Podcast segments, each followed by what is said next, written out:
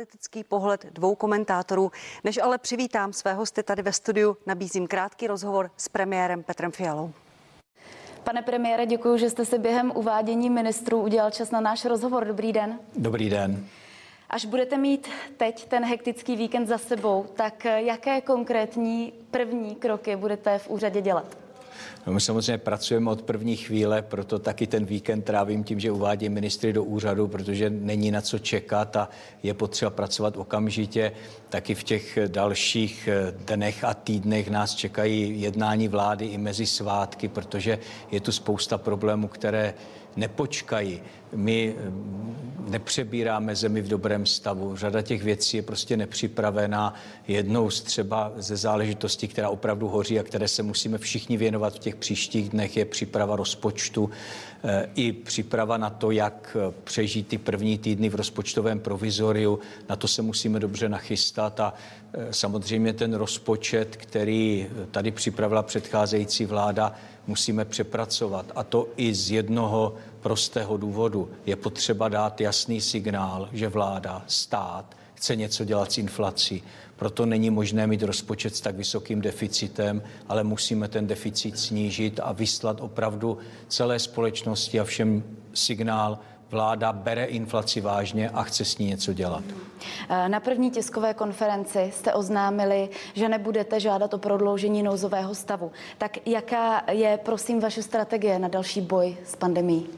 My jsme se rozhodli, že nebudeme poslaneckou sněmovnu žádat o prodloužení nouzového stavu, ale to prosím neznamená, že covid je pryč, že není potřeba nic dělat a že se můžeme všichni chovat, jako by tady ta nemoc nebyla. Ta nemoc tu je a samozřejmě my, my ty další kroky budeme dělat v souladu s pandemickým zákonem. Je to spíš, jako řekněme, v jiném právním režimu ale e, nouzový stav podle nás nebylo potřeba prodlužovat a my jsme souběžně s tím oznámením, že nebudeme žádat o prodloužení nouzového stavu, tak ale vyzvali všechny občany, aby se chovali odpovědně, aby si uvědomili, abychom si všichni uvědomili, že ta nemoc je tu s námi, že tu ještě nějakou dobu bude a že e, nemusíme to všechno řešit příkazy a zákazy, pokud se budeme všichni chovat odpovědně. A to znamená třeba i zříci se některých společenských akcí, nepořádat je, neúčastnit se jich a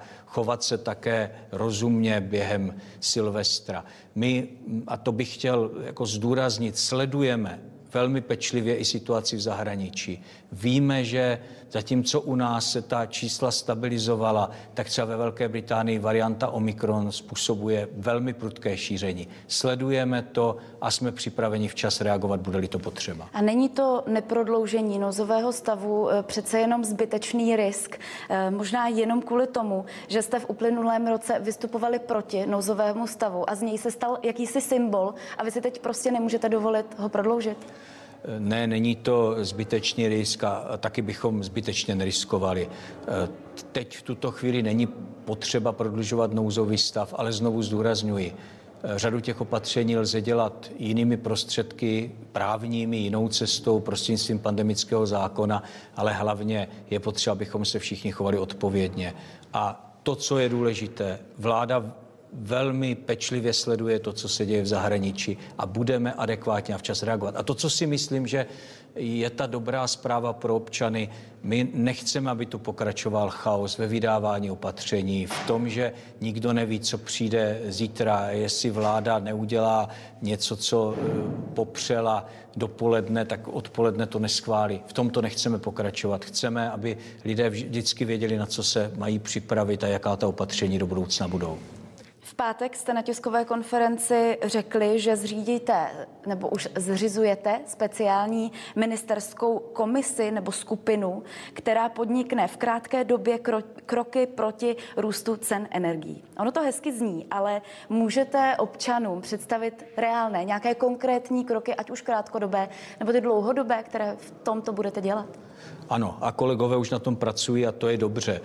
My potřebujeme krátkodobě vyřešit to, že se řada lidí dostává do energetické chudoby, dostává, mají prostě problémy, které jsou způsobeny tím růstem cen energií a jsou to problémy existenčního rázu.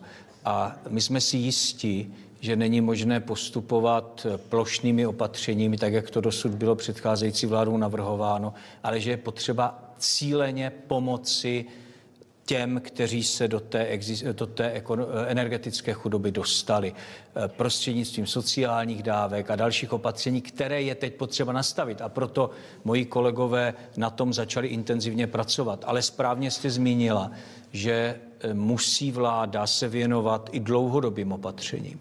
A k těm dlouhodobým opatřením patří to, abychom prosadili jádro do toho energetického mixu jako čistý podporovaný zdroj. To je pro Českou republiku mimořádně důležité, ale abychom taky udělali všechno pro to, abychom dostavěli další bloky jaderné elektrárny, protože jinak té eh, energie nebudeme mít dostatek v rozumných cenách. A já dneska nevidím jinou cestu, než abychom měli jádro mezi těmi podporovanými zdroji.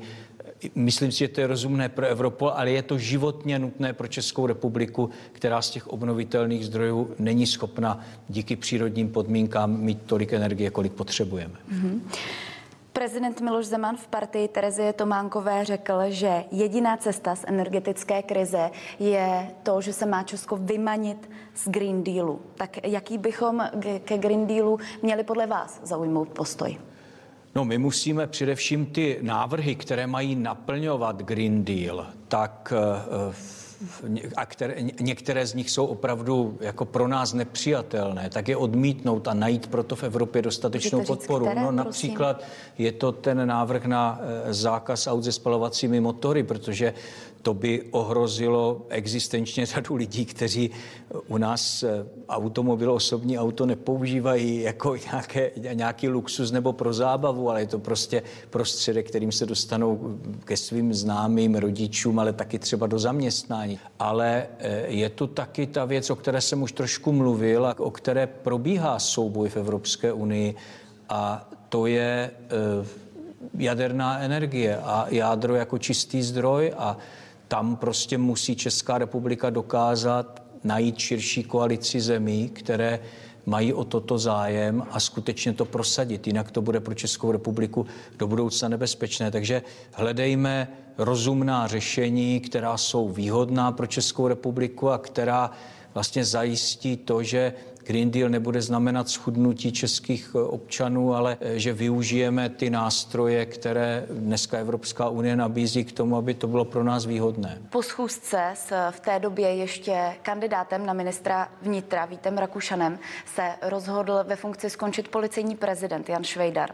Tak eh, co vy na to říkáte? Protože on uvedl, že jeho setrvání ve funkci, že dospěl k tomu, že to setrvání ve funkci není žádoucí. Tak co vy osobně víte víte o těch konkrétních důvodech? Nevím o těch konkrétních důvodech. Já respektuji to rozhodnutí pana policejního prezidenta a e, myslím si, že je dobré, že e, bude ještě několik měsíců ve funkci.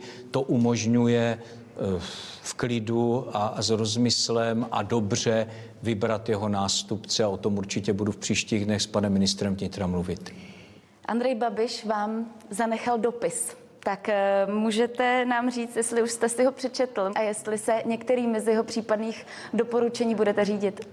No já se věnuji uvádění ministrů do funkce a, a vůbec jsem neměl ještě čas jít do uh, své kanceláře tady a podívat se na dopis Andreje Babiše. Pravděpodobně to udělám někdy v průběhu neděle a pak budu vědět, co mě, co mě můj předchůdce doporučil. Pane premiére, děkuji vám za rozhovor. Děkuji za pozvání. Naschledanou. Díky, že sledujete partii. Ve studiu už vítám pan Vlastimil Válek, ministr zdravotnictví a místo předseda TOP 09. Dobrý den, pan ministr. Krásný dobrý den. A pan Tomio Okamura, předseda hnutí SPD. Dobrý den, pane předsedo. Dobrý den vám i divákům. Já začnu s dovolením eh, tím, co řekl pan prezident. Vyjádřil se k té schůzce, k tomu jednání s Petrem Fialou a k jmenování vlády jako celku. Pan prezident řekl, že mu pan premiér osobně garantoval, že Jan Lipavský bude jednat v souladu s programovým prohlášením, vyloučil nějaké politické obchody, politické handly. Vy jste o tom věděl, pane ministře, že to takto proběhlo, že to byl ten důvod, proč byla vláda v pátek jmenována?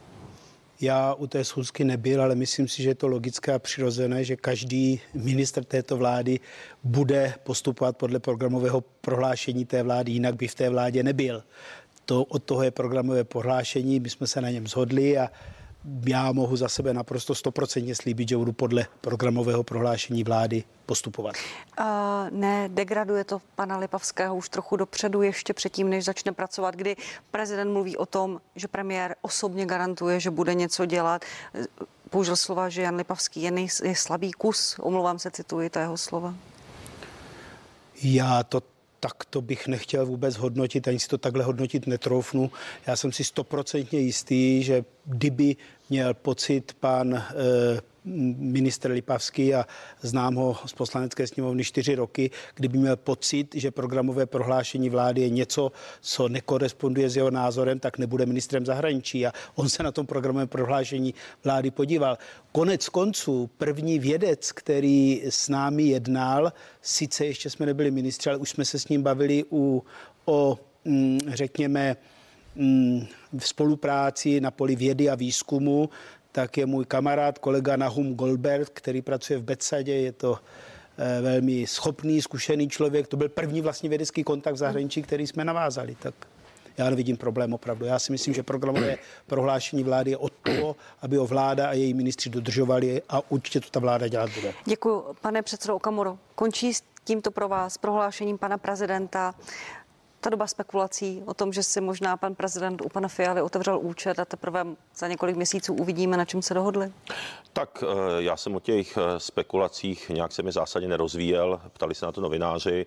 Já si myslím, že tam eh, budu soukromně si myslím, že je tam ta dohoda malinko širší, ale uh, nemá smysl to... Promiňte, širší kam? Uh, nemá smysl to tady rozebírat. Já si myslím, že se to určitě bude týkat i nějaký personálí, ale to si nechám pro sebe. Mám hlavně několik scénářů a budu se sám interně dívat, jestli se to mi Okamura trefil nebo ne.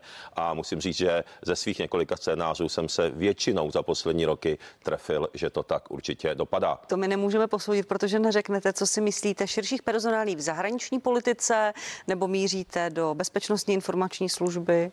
Já bych to nechal pro sebe eh, opravdu, eh, protože já se budu takhle z dálky. My jsme eh, v opozici, takže já se budu z dálky z odstupu na to dívat, ale doufám, že se k tomu dostaneme. Na tom vystoupení pana prezidenta mě zaujaly některé věci, hlavně ohledně řešení zdražování energií, protože mě potěšilo, že i pan prezident řekl, že v podstatě podporuje to, co prosazuje SPD jako jediná strana ve sněmovně a to, aby se odstoupilo od toho šíleného plánu s návem Zelený úděl EU.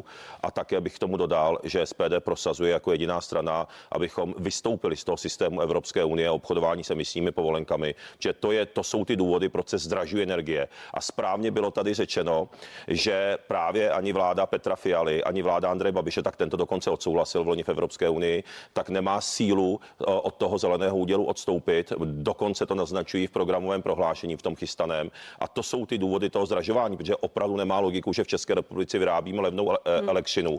V Evropské unii nám ji zdraží díky předraženým povolenkám, které ještě skupují spekulanti a následně my si tady kupujeme drahou eh, energii, kterou čeští občané nemůžou zaplatit. To znamená, já jsem vyzval vládu eh, tento týden ve sněmovně ve středu premiéra Fialu, aby sdělil občanům, kdy a jak vyřeší zdražování energií. A tady jsem opět se potvrdilo z toho rozhovoru Petra Fialy, že řešení nemají žádné. A je to opravdu šokující, že už rok říkají, že jsou připraveni vládnout a řešení není na stole. Děkuju, ale lidé platí předražené složenky. Pane Válku, není to ve vaší gesci, nicméně můžete zareagovat na to, co říká pan Okamura. Eh, pan prezident Green Deal zmínil jako zásadní téma, že by bylo dobré ho odmítnout. Pan předseda Fiala byl trošku opatrnější, ale má velké výhrady k té dohodě a k těm plánům, tak jak jsou. Eh, jak budete vy ve, ve vládě postupovat? Jste vicepremiérem, vláda hlasuje ve sboru. Já jsem 20 let seděl v poradním sboru eh, paní ředitelky Sujbu, paní ředitelky Drábové. A já si myslím, že jaderná energetika je něco, co je bezpečný zdroj a máme to takto eh, v našem programovém prohlášení. Já myslím, že Petr Fiala, pan mm, eh, premiér a můj bývalý rektor to naprosto jasně srozumitelně řekl. Ten postoj vlády je konzistentní, je jednomyslný a jednoznačný. Já rozumím, že kolegové se SPD ne se vším souhlasí, to je logická pozice opozice. Na druhé straně mm, pan prezident má řadu různých názorů. Já bych se třeba velmi divil, kdyby kolegové z SPD souhlasili s povinným očkováním a pan prezident je tvrdý zastupce povinného očkování. Pro mě by bylo překvapením, kdyby eh, SPD najednou začalo tvrdě prosazovat povinné očkování. Prostě s něčím souhlasí, s něčím nesouhlasí. To je život. Teda, Velmi krátce, pan, pane Okamuru, protože vláda nastoupila v pátek, ale zatím se Green Dealem zaobírala skončená vláda Andreje Babiše. Problém je, že teďka před pár dny na jednání v Evropské unii Německo potopilo snahu České republiky, aby bylo jádro uznáváno jako čistá energie. To znamená, proti tomu hlasovalo Německo, Rakousko, Lucembursko proti České republice. To znamená v podstatě, oni nás chtějí odříznout od, od jednoho z našich důležitých, důležitých zdrojů energie. Takže zdražování bude ještě pokračovat. A máte, a vy musíte prostě to zdražování vyřešit a odmítnout tuto zelenou politiku EU, jinak se naši lidi už opravdu nedoplatí. A k tomu povinnému očkování, samozřejmě my prosazujeme dobrovolné covid očkování. Já sám očkovaný nejsem, je nás přes 30% a jsem pro tu dobrovolnost a opravdu mě to rozčiluje z toho pohledu, že e, policisté, hasiči, dobrovolní hasiči, pozor, e, že podle té vyhlášky mají mít povinné očkování. Já vás chtěl vyzvat, abyste tu vyhlášku zrušil, e, protože to opravdu není na místě a já bych opravdu chtěl, abyste radši sledovali situaci a prosím Pane vás, zrušte tu vyhlášku a rád bych se vás na to zeptal, zrušit tu vyhlášku o povinném očkování pro ty profesní skupiny a pro ty 60+. Plus. Pane, pane Okomuro, já dám panu Válkovi hned prostor. Nicméně s panem prezidentem jste přátelé, máte dobré vztahy. Mluvili jste někdy o tom, eh, o možnost, nebo o možnosti povinného očkování, o očkování jako takovém? On je toho velkým zastáncem, včera to znovu zopakoval. Mluvil o tom, že politici pouze nemají odvahu takový krok udělat? Tak s panem prezidentem máme určitě korektní vztahy. Eh, co se týče toho, ale máme jiné názory na spoustu věcí. Třeba já jsem byl. To mě pro... zajímá, jestli se o tom někdy spolu mluvili. Uh, ano. řekl, to ano, já jsem byl třeba proti přítomnosti českých vojsk v Afghánistánu, buď říkal jsem, že to bude, eh, že to nedopadne dobře, došlo na moje slova. Eh, druhou věcí je to povinné očkování. Ano, pan prezident to prosazuje, eh, já to, my prosazujeme dobrovolné očkování, tuším, že jsme o tom mluvili na poslední schůzce, ale prostě v některých věcech se neschodnete, to je v politice úplně, úplně normální. Takže my prostě si myslíme, že v případě covidu, že by to mělo zůstat dobrovolné, protože pravdou je, že nejsou prostě dokončeny všechny ty klinické zkoušky pravdou je, že eh, například na stránkách ústavu, eh, ústavu eh, zdravotních informací jsou zmiňovány vedlejší účinky. Na stránkách ministerstva zdravotnictví ovšem ne, takže to taky může znejišťovat. Bylo by dobré, a my jsme o tom mluvili i v SPD, aby teďka nový pan ministr nejenom hovořil o kladech toho očkování, ale i o záporech a rizicích očkování. To by zvýšilo také tu důvěru. Určitě by bylo dobré, aby třeba ta třetí posilující dávka pro ty, kteří se chtějí nechat dobrovolně očkovat, aby byla zůstala možnost té volby, protože například ti, co jsou očkování Johnsonem, tak eh, přímo na stránkách výrobce napsáno, že ta posilující dávka by měla být Johnsonem, ovšem to ministerstvo zdravotnictví v podstatě neumožňuje nebo nedoporučuje eh, doporučuje uh, Pfizer a doporučuje Moderna na třetí dávku, takže je to v rozporu s tím doporučením výrobcem, takže samozřejmě řada občanů pí, mi píše, jestli náhodou tady ministerstvo neexperimentuje. To jsou všechno věci, které je potřeba vlastně dojasnit pro to, uh, kdo se chce nechat, pro ty, kdo se chtějí nechat dobrovolně očkovat. A samozřejmě jsou to i ty otázky, na které nejsou odpovědi, uh, proč jsou to ty důvody, proč, uh, proč si myslíme, že by to mělo zůstat dobrovolné, nehledě na tu smrtnost, která samozřejmě neodpovídá tomu povinnému očkování u jiných nemocí, které v České republice máme, typu záškrt, uh, typu prostě obrana a tak dále. Takže těch otázek je spoustu a je to úkolem eh, pana ministra tohle to samozřejmě dovysvětlit. Děkuji, pane Okamuro. Eh, eh, pane ministře, s dovolením pojďme postupně. Jak naložíte s tou vyhláškou, kterou ministerstvo ještě před vaším nástupem schválilo a má platit od prvního třetího? Já si dovolím uvést na pravou míru to, co tady zaznělo. To není tak úplně pravda. Ta vyhláška se zrušit může. Ano, pak ano. zrušíme povinné očkování proti tetanu a dalším nemocem, které v té vyhlášce jsou.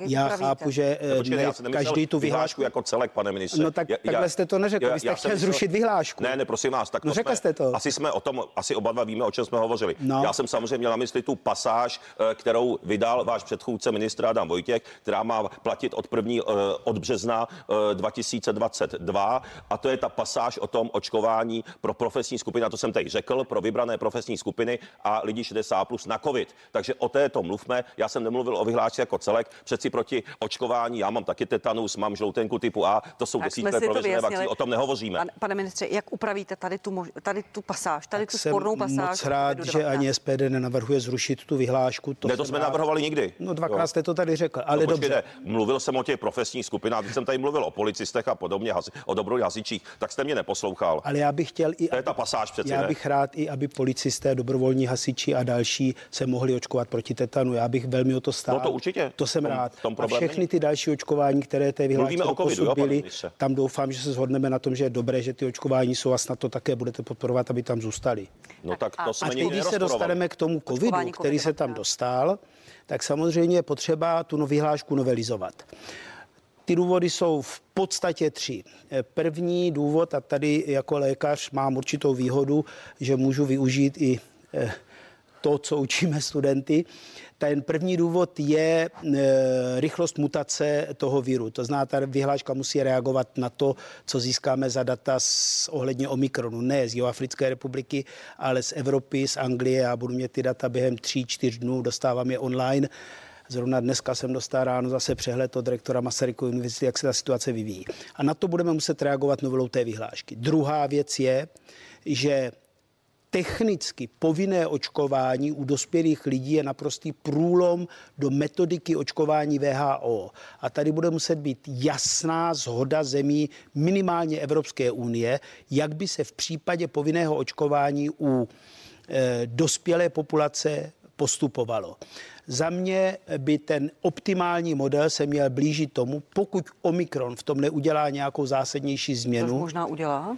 To bohužel zatím nemůžeme říct. Tak by se měl podobat tomu modelu, kdy eh, bylo povinné očkování zhruba před třemi lety pro zdravotníky proti spálničkám a nakonec ten konsenzus byl, že ti, co mají vysoké protilátky, nebudou muset být přeočkováni. Ti, kteří řekněme, měli obavy, tak měli pro, změřené protilátky, kdo je měl dostatečně vysoké, tak se nemusel přeočkovat hned. To přeočkování trvalo určitou dobu ve chvíli, kdy ty protilátky klesly. A dovedu si představit, pokud Omikron totálně nezmění pravidla, což bohužel Delta udělala a ta obava z toho je obrovská, tak pak takhle budeme postupovat. Nicméně mohu slíbit, že do půlky února navrhnu novelizaci té vyhlášky a předložím ji ke schválení vládě. No. Bude, promiňte ještě, pane Komoro, bude tam za vás, pane ministře, říct to těm lidem dopředu, upřímně, No. věková hranice, kde bude povinné očkování 60+, plus, tak jak to chtěl Ne, Adam určitě Vojtěch? věková hranice tam nebude, protože věková hranice je špatně určený mandatorní údar, který není vhodný. A, Pane Okamuro, vy se chystáte podat ústavní stížnost, pane předsedo. A, Už víte, jak ji podáte, protože je třeba 25 poslanců, vy jich máte 20. Obrátili jste se s dopisem na pana ombudsmana, na pana doktora Křečka, který ji může podat. Už víte tu, ten, tu proceduru, kterou zvolíte? Eh, eh, Samozřejmě ta situace je pro nás eh, obtížná, protože my jsme, my, ano, správně jste řekla, že to je otázka na ústavní žalobu. My máme jenom 20 poslanců jako SPD, potřebujeme dalších pět pro Já to jsem řekla, že podání. chcete pod- podat ústavní stížnost. Ano, eh, a eh, Výsledkem je, že samozřejmě se, zatím se nám těch pět dalších poslanců z jiných stran, přestože jsme je oslovili, museli by to být samozřejmě poslanci té nově vznikající pěti koalice, protože hnutí ano to navrhuje, takže samozřejmě jejich poslanci nám ty podpisy nedají, to je logické. Taky zatím nemáme, přestože jsme je oslovili. Takže teď jsem požádal i některé naše poslance, aby ještě individuálně oslovili některé poslance z té pěti koalice, zdali by nám těch pět podpisů nedodali, protože se dostáváme samozřejmě do patové situace. Eh, Na druhou stranu jsem rád, že na základě naší aktivity, eh, kdy jsme tím tématem přišli a vyzvali jsme i, i členy parlamentu, i, i senátu, tak jsem zaznamenal, že se eh, formuje nějaká iniciativa na podání té ústavní stížnosti v senátu, eh, což je dobře.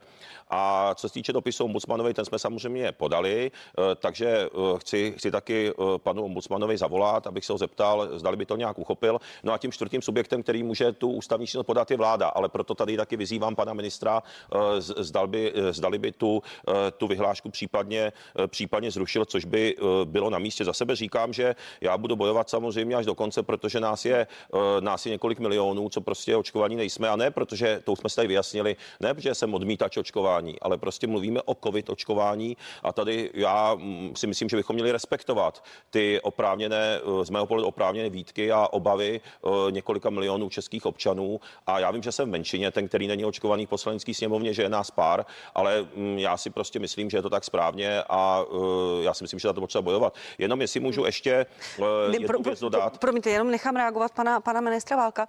Eh, Pane ministře, pan policejní prezident Švejdar řekl, že by skončilo u policie 10 tisíc policistů, naočkováno není 10 až 15 tisíc zdravotních sester. Věříte tomu, že by odešli, pokud bude očkování v profesních skupinách povinné? Například pan prezident se vyjadřoval k panu Švejdarovi a řekl, vlastně ho odsoudil za, to, za, za, ten, za tu predikci. Já mám teď data z Masarykovy univerzity, čerstvá data. Ze studentů je naočkovaných už 75%, ty čísla rostou velmi rychle. Se zaměstnanců se blížíme 90%. U nás v nemocnici se to posune velmi podobným směrem fakultní nemocnici Brno, to znamená, já se domnívám, že tak, jak postupně se zdravotníci a další seznámí s tím, jak opravdu je ten virus nebezpečný, jak opravdu způsobuje smrtelné onemocnění, hlavně jak ti, co prodělají onemocnění, ne ti, co jsou očkovaní, ale mají dlouhodobé, trvalé následky, což je dneska už z literatury zřejmé, protože ty změny na plicích jsou nevratné, je tam nevratný, eh, nevratná fibróza, jsou difuzní postižení cév, výstelky těch cév, tím virem, ten virus způsobuje to poškození, že ten nárůst bude postupovat těch zájemců. Já nejsem příznivcem žádných nařízení, nejsem příznivcem direktivních opatření, já jsem vždycky podporoval a budu podporovat vysvětlování, pochopení, porozumění. To je jeden z důvodů, proč jsem nařídil hned první den, co jsem byl ve funkci, aby se jasně a srozumitelně definovaly kontraindikace, ne na stránkách ministerstva, ale na všech těch stránkách, které vyplňují praktičtí lékaři, tak, aby to byl zaklikávací protokol. Oni se na to stěžovali, že tam bylo velmi jednoznačně málo s odborným týmem profesora Chlípka, s velkým širokým odborným týmem, jsou zástupci různých skupin, za který ručí Česká lékařská společnost Jana Evangelisty Purkyně. Česká lékařská společnost Jana Evangelisty Purkyně je ten odborný český orgán, který združuje všechny vědce, tam se diskutuje vědecká problematika, tak tento tým navrhl jasně kontraindikace, schválil je hmm. po diskuzi s odborníky z zahraničí a ty to budou uvedeny. No. Já jsem si vědom toho a skončím, že každé očkování má svoje problémy, každé očkování může mít svoje kontraindikace. Vždycky budu veřejnost informovat pravdivě, srozumitelně a jasně.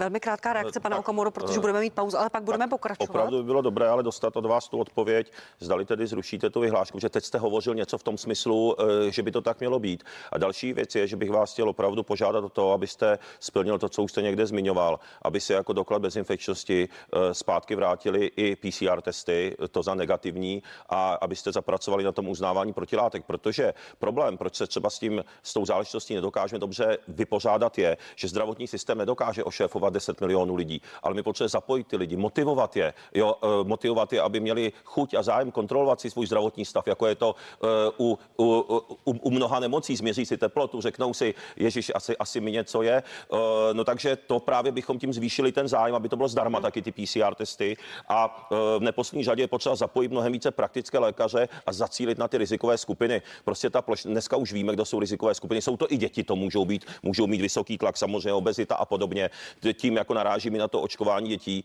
eh, a eh, je potřeba Pane Okamuro, více, omlouvám se, více omlouvám komunikovat se. tu základní ne. komunikaci s praktickým lékařem, abychom se vyhnuli těm plošným opatřením. Pane Okamuro, omlouvám se za přerušení, já vám nerada skáču do řeči, protože teď malá pauza. Vlastimil Válek i Tomio Okamura zůstávají mými hosty. Budu se ptát na další opatření, které vláda chystá i s ohledem na variantu Omikron. Budu ráda, když si připnete na CNN Prima News, kde partie za chvíli pokračuje.